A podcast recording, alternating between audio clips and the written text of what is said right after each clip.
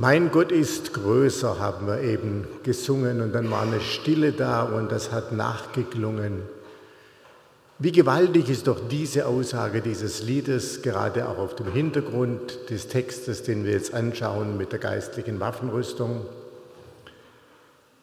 Ich werde über die geistliche Waffenrüstung predigen. Einiges wurde ja schon gesagt in der einen oder anderen Predigt im EAG, deshalb streife ich manches nur oder ich denke an den At Home im Zivadim, wo die Jungen gepredigt haben, da war doch schon alles drin. Aber trotzdem, das war die Herausforderung, ich soll den Schwerpunkt auf das Schild des Glaubens legen. Ich lese Epheser 6, zuletzt seid stark in dem Herrn und in der Macht seiner Stärke. Zieht an die Waffenrüstung Gottes, damit ihr bestehen könnt gegen die listigen Anschläge des Teufels.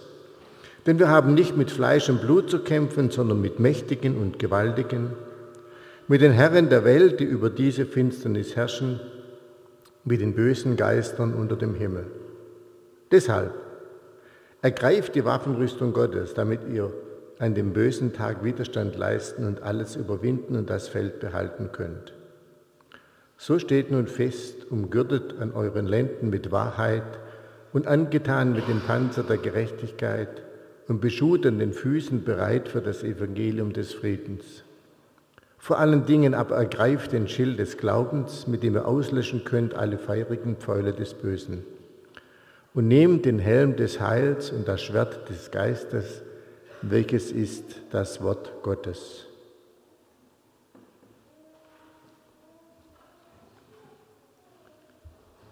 Unser Text beginnt mit dem Wort zuletzt.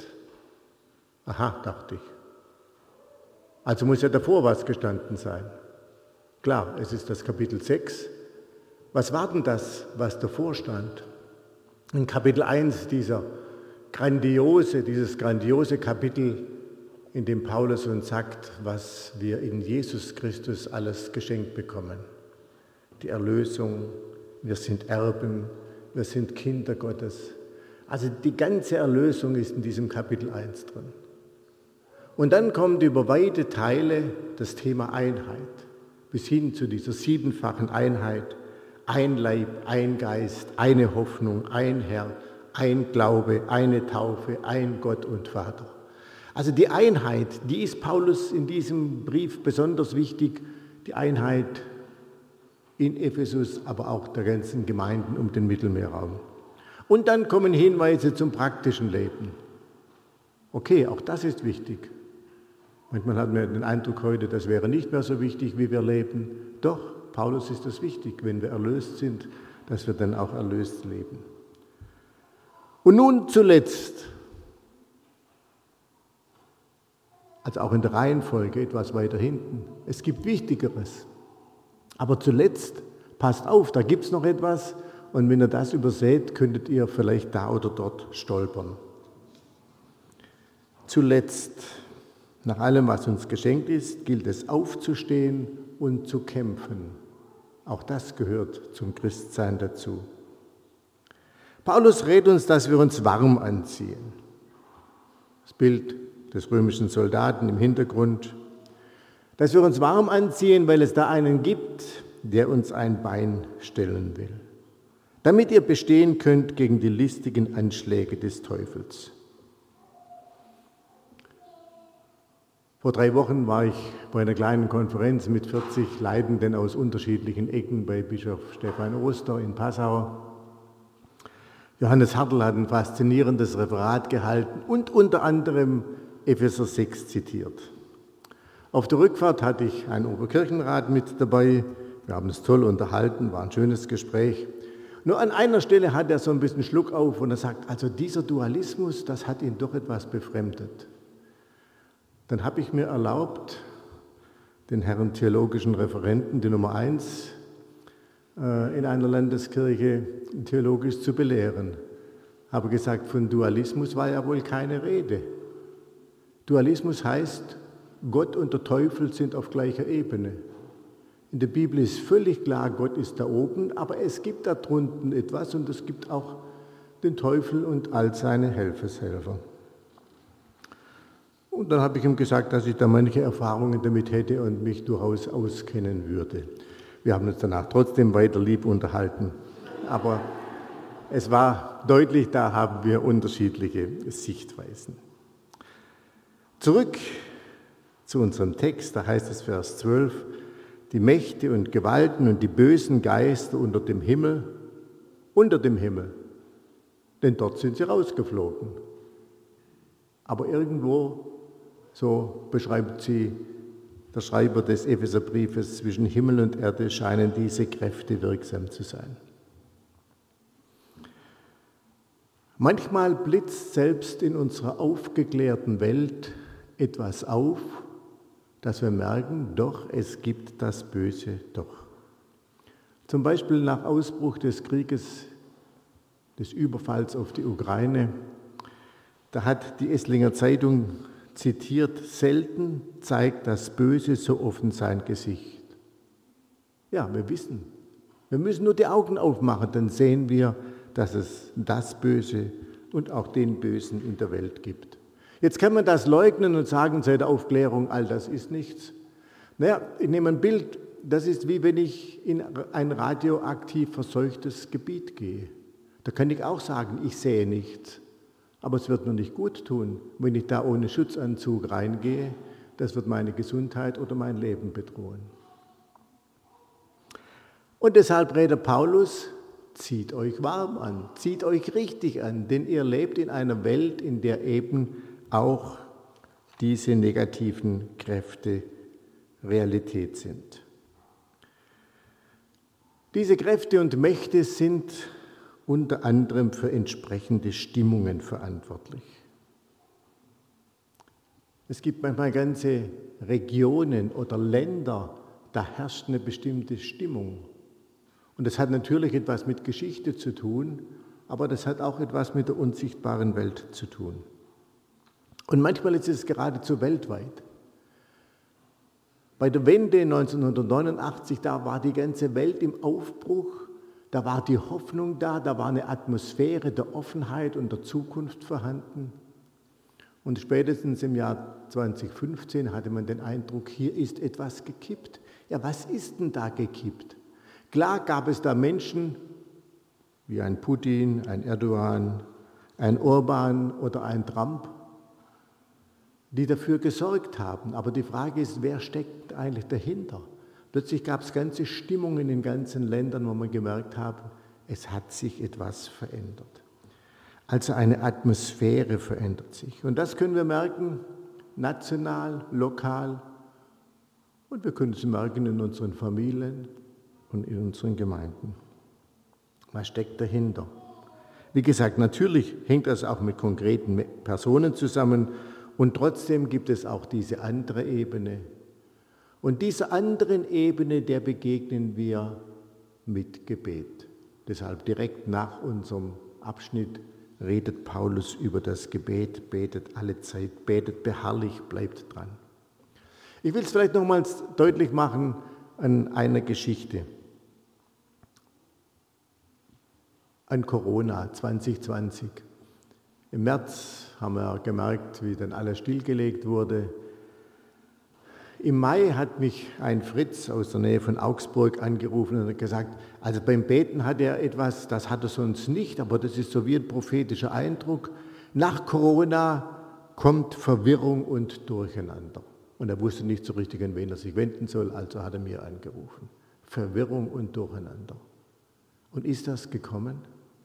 Ich ahnte damals sofort, oh, der hat recht. Und dann hat es noch drei Monate gebraucht und dann war Verwirrung und Durcheinander da. Jetzt kann man sagen, das hat natürlich konkrete politische Handlungsweisen und dieses und jenes hat es, ja.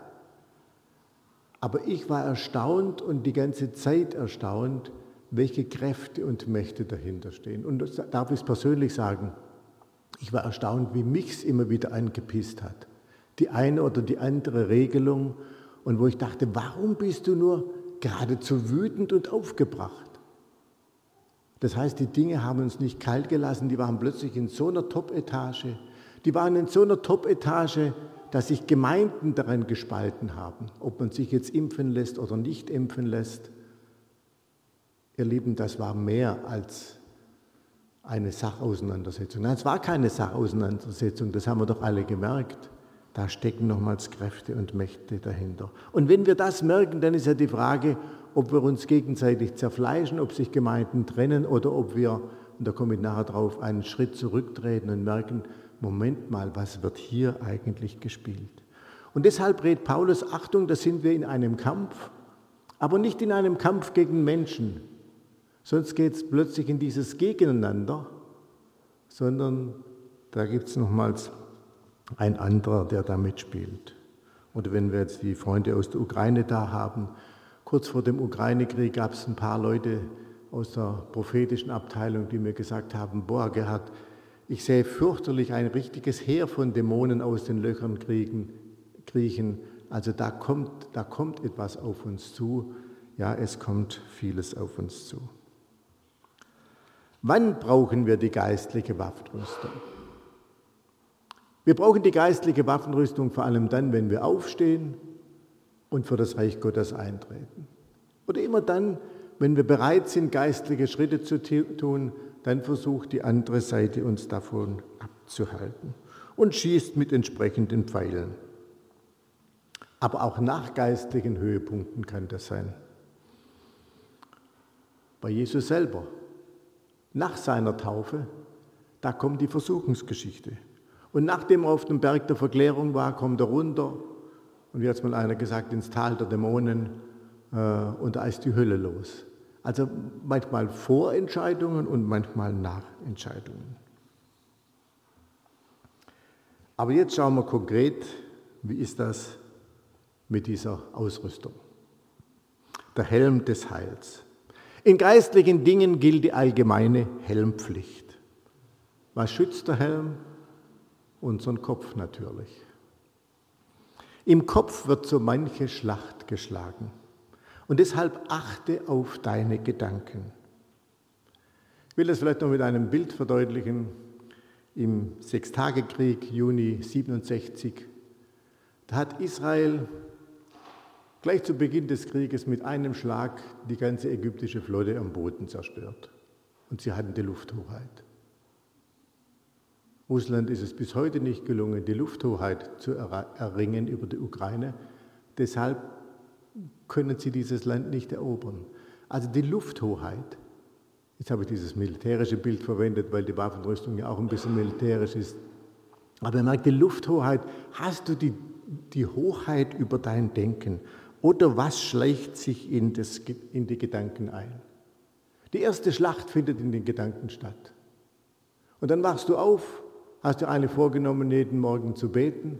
Allerdings, ach, gestern Abend war es so spät. Muss ich heute wirklich raus oder nicht raus? Ach, heute Abend bin ich so müde. Lohnt sich da wirklich, zu At Home zu gehen? Er merkt, da kommen so die ersten Gedanken, die erste Schlacht, die wird im Kopf geschlagen. Lufthoheit heißt, dass du das, was du als Wahrheit erkannt hast und was du dir vorgenommen hast, dass du das auch lebst. Deshalb achte auf deine Gedanken. An welcher Stelle kämpfst du? Wo sind deine Fallen? Ein zweiter Gedanke, der Panzer der Gerechtigkeit. Paulus verwendet das Bild der Brandpfeile. Die fliegen und davor müssen wir uns schützen. Wofür, was schützt der Panzer? Der Brustpanzer schützt das Herz unser Lebenszentrum und auch unser Gefühlszentrum. Ich möchte als Beispiel den Propheten Elia nehmen. Elia ist ja wirklich der größte Prophet im Alten Testament. Ein wahrer Gotteskämpfer. Wie der mutig war und verkündigt hat dem Auftrag Gottes, jetzt wird es drei Jahre nicht regnen, dann war der meistgesuchte Terrorist der damaligen Zeit, Steckbriefe in den ganzen Ländern drumherum. Und dann hat er einen Auftrag von Gott gekriegt, jetzt trittst du hervor. Und er wusste, das kann ihn Kopf und Kragen kosten. Der war mutig und hat eingeladen zum Gottesurteil auf dem Karmel und, und, und, und, und. Und nach diesem grandiosen Sieg sagt die Frau des Königs Isabel einen Satz. Morgen um diese Zeit bist du ein Kopf kürzer, genauso wie du es mit meinen Propheten gemacht hast. Und dieser Satz war wie ein Pfeil, der den Elia getroffen hat. Und dann rennt er um sein Leben und will sterben. Also sorry, wenn er sterben will, das hätte die Isabel für ihn bewerkstelligt. Da hätte er nicht in die Wüste rennen müssen. Aber wir merken, alles war durcheinander. Das Denken, das Fühlen. Und plötzlich ist ein Elia in der Depression, liegt da unterm Ginsterbaum. Merkwürdig. Dieser Mann, der so mutig war, warum hat ihn hier der Mut verlassen? Ich denke, ein Brandpfeil hat ihn getroffen. Keine Ahnung, warum war er im Siegestaumel plötzlich ungeschützt. Und wenn uns Brandpfeile treffen, dann geraten die Gedanken ins Kreisen, dann sind die Gefühle durcheinander, ein Strudel zieht uns abwärts. Kennen wir so etwas? Ein Satz hat uns getroffen und ihr Lieben, das muss nicht der Satz der Ishebel sein, eine, die sowieso was gegen uns hat. Das Dumme ist, häufig sind es sogar liebe Menschen, die es gut mit uns meinen. Und ein Satz trifft uns boah, und die ganze Gefühlslage ist durcheinander und im Kopf rotiert es. Ja, diese Pfeile treffen uns an unseren Schwachstellen, an den Haarrissen, da ist immer ein bisschen was dran. Aber dann wird aus dem Haarriss plötzlich durch den Brandpfeil ein Flächenbrand. Oder ich sage es manchmal, aus der Maus wird ein Elefant. Also wie gesagt, da ist was Richtiges dran und zack kommt so ein Pfeil und alles ist durcheinander. Aus der Maus wird ein Elefant, das habe ich ich weiß noch vor zwei Jahren, ich stand gerade auf der Leiter beim Apfelpflücken, hat mich jemand angerufen und das ganze Leid geschildert. Äh, und das war mir völlig klar. Die Person wurde von so einem Brandpfeil getroffen und habe dann mit Maus und Elefant argumentiert. Da sagt sie, aber das war keine Maus, das war ein ausgewachsener Elefant. Klar, so, genau so hat sie es erlebt und so erleben wir sie dann. Erleben so eine Elia-Situation, wer kennt sie nicht? plötzlich überproportionale Reaktionen mit unseren Gefühlen, mit unseren Gedanken, mit Wut, mit Ärger, mit Resignation. Höchste Zeit, die geistliche Waffenrüstung anzuziehen. Denn eben diese Ebene ist da. Wenn ich dann sage, höchste Zeit, die geistliche Waffenrüstung anzuziehen, das heißt das nicht, dass wir mit dem Diabolos unsere Fehlhaltungen entschuldigen. Es lohnt sich dann einen Schritt zurückzutreten und zu fragen, was läuft hier eigentlich? Was ist hier eigentlich los? Und dieser Schritt zurückzutreten, der hat natürlich eine psychologische Ebene, weil wir nicht sofort reagieren, sondern weil da ein bisschen Distanz reinkommt. Aber es ist mehr als unsere psychologische Ebene. Es gilt zu prüfen, zu fragen. Vielleicht gilt es auch, den Giftpfeil zu entgiften und zu entschuldigen, sagen, sorry, da habe ich völlig überreagiert. Entscheidend ist, die emotionale Luft rauszulassen und hin zu Jesus. Hin zu Jesus, das ist das Entscheidende. Und dann nicht liegen bleiben, aufstehen, kämpfen. Der Panzer der Gerechtigkeit, er, Jesus, ist unsere Gerechtigkeit. Wir machen immer wieder Fehler. Ja, wir sind nicht sündlos. Aber er ist unsere Gerechtigkeit, selbst wenn wir daneben gelegen haben, selbst wenn wir etwas nicht richtig gemacht haben. Wir müssen uns nicht selber rechtfertigen. Er ist unsere Gerechtigkeit. Und dann vor allen Dingen heißt es in diesem Text, also noch wichtiger ist, ergreift den Schild des Glaubens. Ich habe mich in der Vorbereitung gefragt, hätte Elia den Schild des Glaubens ergreifen können? Dann hätte er nicht in die Wüste rennen müssen. Nun, die Wüste hat ja auch was Gutes, weil der Engel ihm dort begegnet ist und so. Äh, also manche Wüste brauchen wir auch. Und trotzdem, was wäre gewesen, wenn der Elia aufgestanden wäre und gesagt, und hier stehe ich und das ist mein Auftrag und mir kann nichts geschehen, außer das, was Gott zulässt. Dazu eine kleine Geschichte, die wir auf unserer Israelreise gehört haben. Ich habe sie da und dort schon mal erzählt.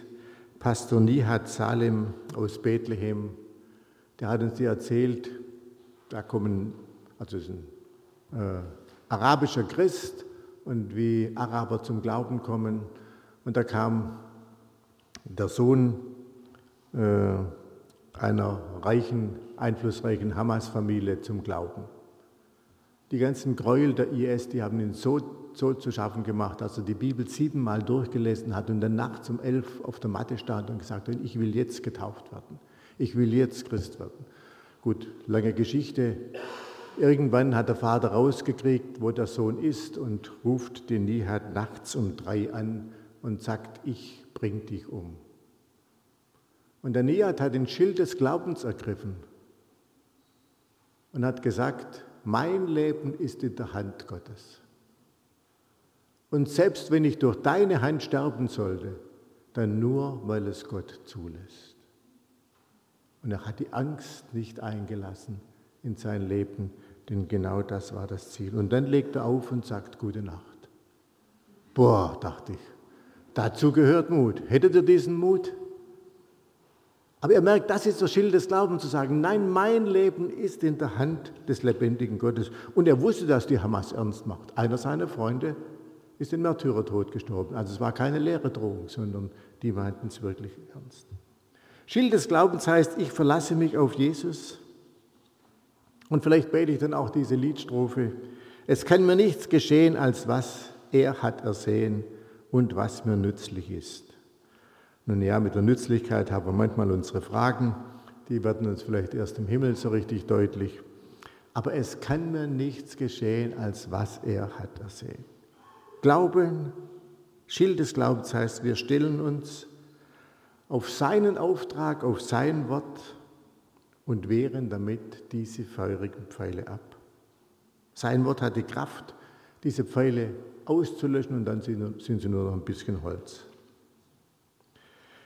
Manchmal treffen die Pfeile des Bösen und stellen genau das in Frage, was im Kapitel 1 uns verheißen wurde. Da wird uns die Gotteskindschaft zugesagt. Da wird die Infra Vergebung in Frage gestellt. Schon wieder dieselbe Sünde. Mit dir wird es nie was. Und dann kommt eine Distanz zu Jesus. Oder unser Auftrag, unsere Berufung wird in Frage gestellt. Was kann es heißen, hier den Schild des Glaubens zu ergreifen? Wir ergreifen den Schild des Glaubens, indem wir den Anfechtungen und Infragestellungen ein Wort des Glaubens entgegenstellen. Und nehmen wir das jetzt gerade konkret aus dem Epheserbrief. Äh, wenn die Gotteskindschaft in Frage gestellt wird, können wir Kapitel 1, Vers 6 nehmen. In Jesus hat Gott mich erwählt. Er hat mich vorherbestimmt, sein Kind zu sein durch Jesus Christus. Also wir setzen genau das entgegen. Wenn die Vergebung in Frage gestellt wird, Vers 7, in Jesus haben wir die Erlösung durch sein Blut, die Vergebung der Sünden nach dem Ratschluss seiner Gnade. Wenn die Berufung in Frage gestellt wird, Vers 4, Gott hat uns erwählt, ehe der Welt grundgelegt war. Und Vers Kapitel 2, wir sind sein Werk geschaffen zu guten Werken, die Gott zuvor bereitet hat. Schild des Glaubens ergreifen,